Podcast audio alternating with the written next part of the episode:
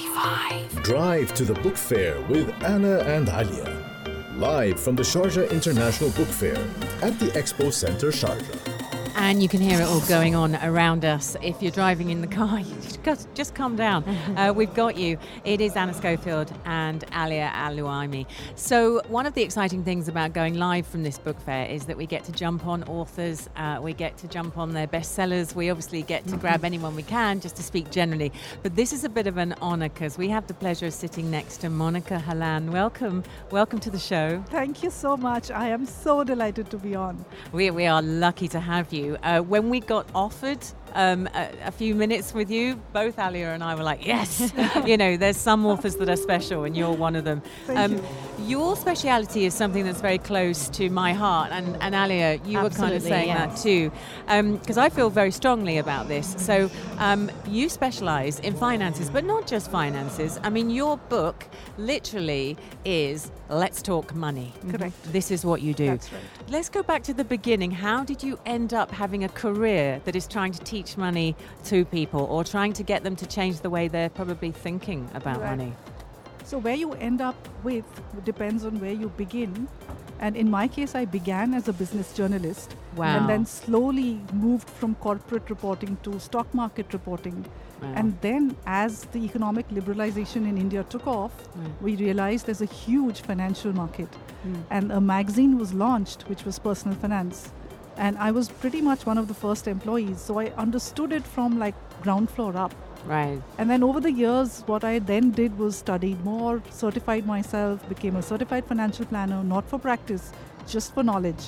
Right. and Um, as I Interesting. went deeper and deeper, I realized that the illiteracy about finance is Mm. not limited to a small set of people, but it's everybody. It's Yeah. uh, the regulators, it's the people in the financial sector. It is Right. everybody. Okay. We forget to take care of our money yeah. even when we are doing uh, bond market transactions for our company or running as a regulator, we forget to look after our money. And so that's become a passion for me completely to empower people to look after their finances.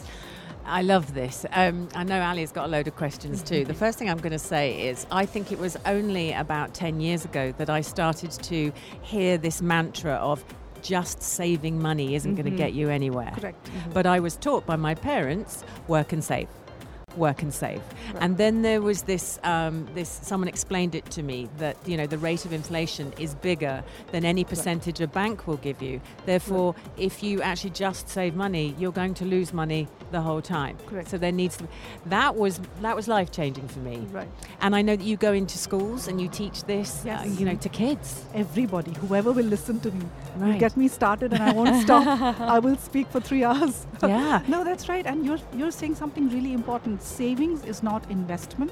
Right. You have to turn savings to investment, Yeah. Mm-hmm. and there are various routes to do it through the debt market, through the equity market, through gold and real estate. Mm-hmm. We forget to convert our cash into assets because you see, assets give off an income and a profit, Right. and that profit and income has to keep us above inflation and taxes both. Right. And So, taxes. yes. Yeah. Yeah. Mm-hmm. We have every, I mean, at least most of the world has Yeah. huge taxation no, you're issues. right. You're right. So you, It's- your investments have to keep it ahead of these two killers of your money. Right. And we have to remember that the whole drama is what 30 35 years of working Yeah. and after that you're going to live off your money Yeah. for another 25 30 years. We have to wh- prepare for that. what would you say to someone who is maybe 35, 40 years old and more or less living month monthly paycheck to monthly paycheck with a little bit of savings in their bank? Mm-hmm. Yeah. Wh- what, how can they turn it round? I give a little bit of tough love. I'm saying look Do you? at your parents' faces, look at your grandparents' faces, see where they are. Who do they depend on anybody else for money? Yeah. If they do, that's going to be you in 20, 25 years. Oh my, Gulp. my. Right. Um, right. And now, now I'm, I'm curious. Right. If a person, for example, has got a debt, right, and the debt is really high, and the income is just low, how can we cope up with this? How can we try to get rid of the debt Yeah. fast? You have no option but to increase your income, cut your expenditure. There is no third way. mm-hmm. If you have generous parents, borrow from them, especially for the young people out there. Parents are nice people, be nice to them. um, if there is uh, really a debt that you cannot handle, Sell some of the assets that you might have. You might have some gold jewelry, you might have uh, whatever asset that you might have. You have to sell that to pay off that very large debt. The debt has to be no more than 30% of your income, your Okay. equated monthly installments. The installments, you cannot be in debt more than that Right. because then you get into a debt trap. Mm.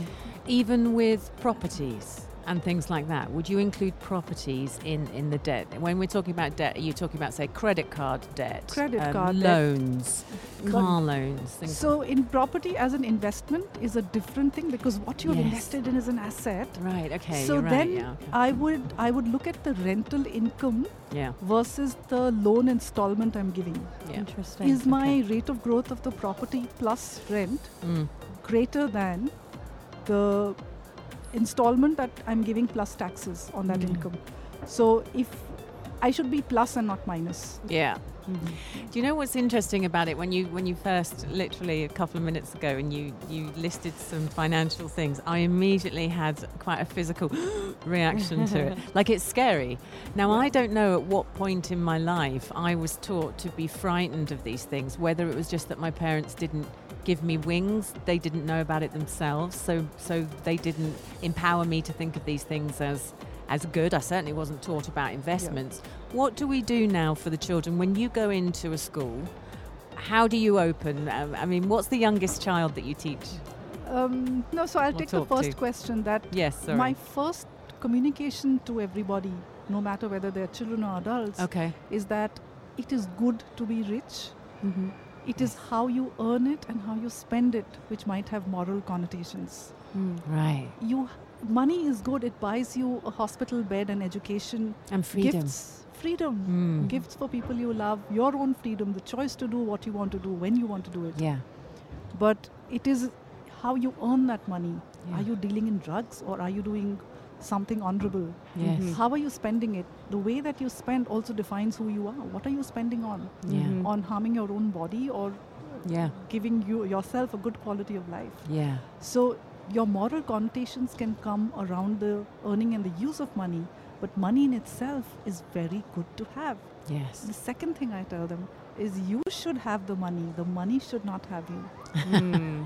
Interesting. Mm-hmm. Okay. T- go more on that. What does what do you mean by that? Um, so if you've noticed what irritates us uh, when we go to a place and there's some rich person being very boorish and rude, Mhm. Yeah. throwing money around, Yeah. and just being obnoxious because he or she's got a lot of money. They're Ugly. just being ugly, right? Mm.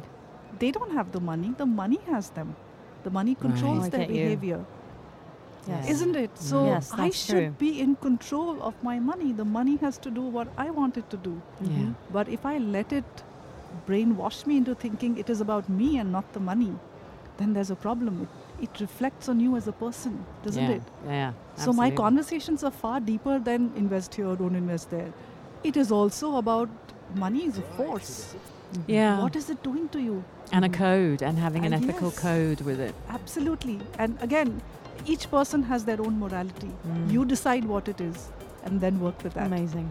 Love that. I did not. I really did not know that um, ethics should have like a very important role when it comes to making money as well. So Definitely. yeah. never thought about it. to It be makes honest. sense, doesn't it? Mhm. Um, when you go and talk to children, because I, I, I have two, um, and I've started to change the way I, because I've had to change the way I think about money, um, and definitely being a freelancer, I think in the last 10 years, I had to go, okay, it's all right being this fly by the seat of your pants kind of a girl, and you know, some, some years are brilliant, and then some years are low ebb, but you can't go on like that forever. Yeah. And then I started thinking about investments, and so now I'm trying to teach my children that.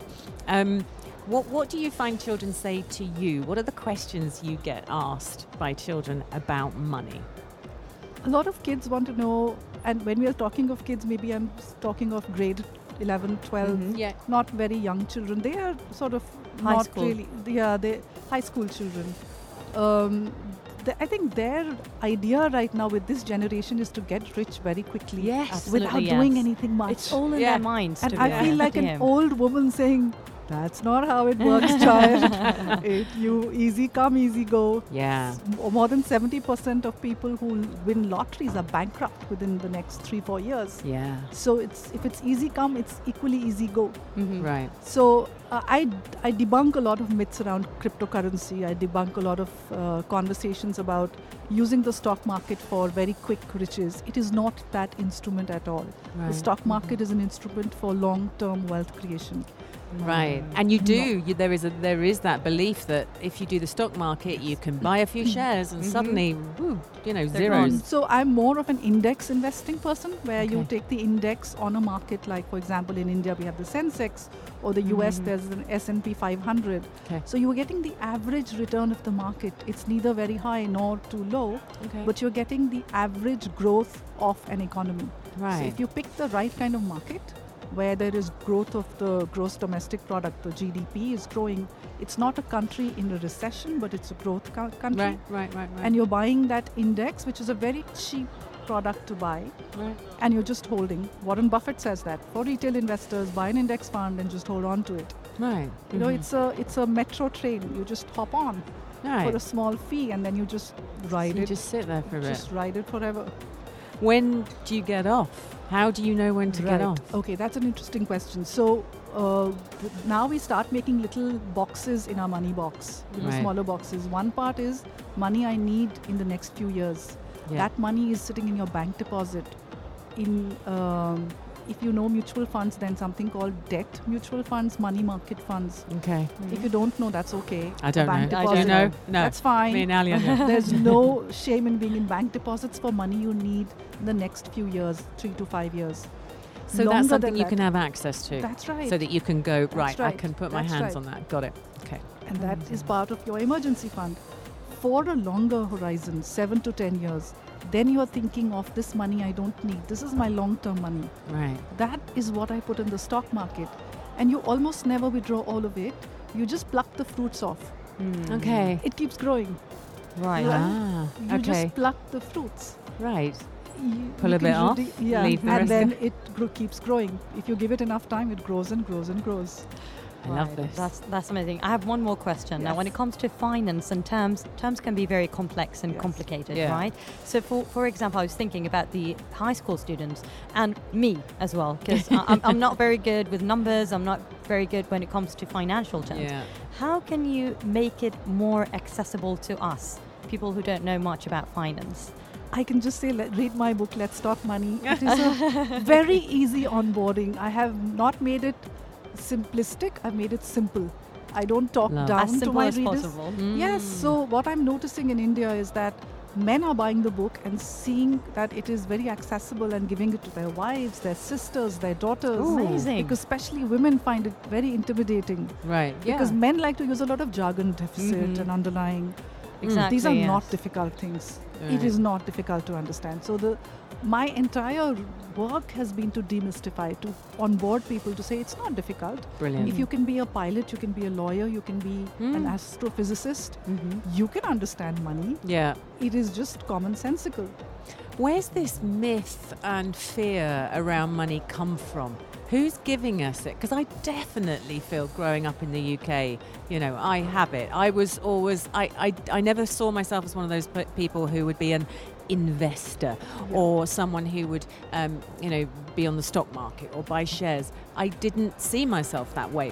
Why didn't I? What is I that? think that's the way we've been brought up. That's Right. it goes into the cultural and the Yeah. um, just the cultural part of, and I think somewhere uh, we we've been taught through our uh, films and culture that the rich are evil in some way. yes. Absolutely, yes, I Yeah, would we agree. And Yeah. I'm saying that's for us to change. And it's not Unless right, I am rich and good, how will I change it? So should I not be rich first? Especially when it comes to women. Yeah. Yeah, for women, yeah, we yeah. never thought about investing at a Right. very young No. age. That's because uh, culturally women have, have to be kept out of the assets. yes. so don't talk to them.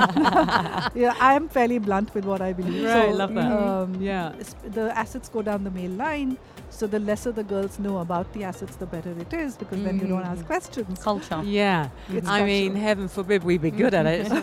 okay. How wonderful. What an absolute pleasure it is to meet you. Thank you so much for giving us Wonderful some to be time. here. Thank you. Really so Thank much. you so much. Going to read your book. Keep Absolutely. it here at Pulse 95.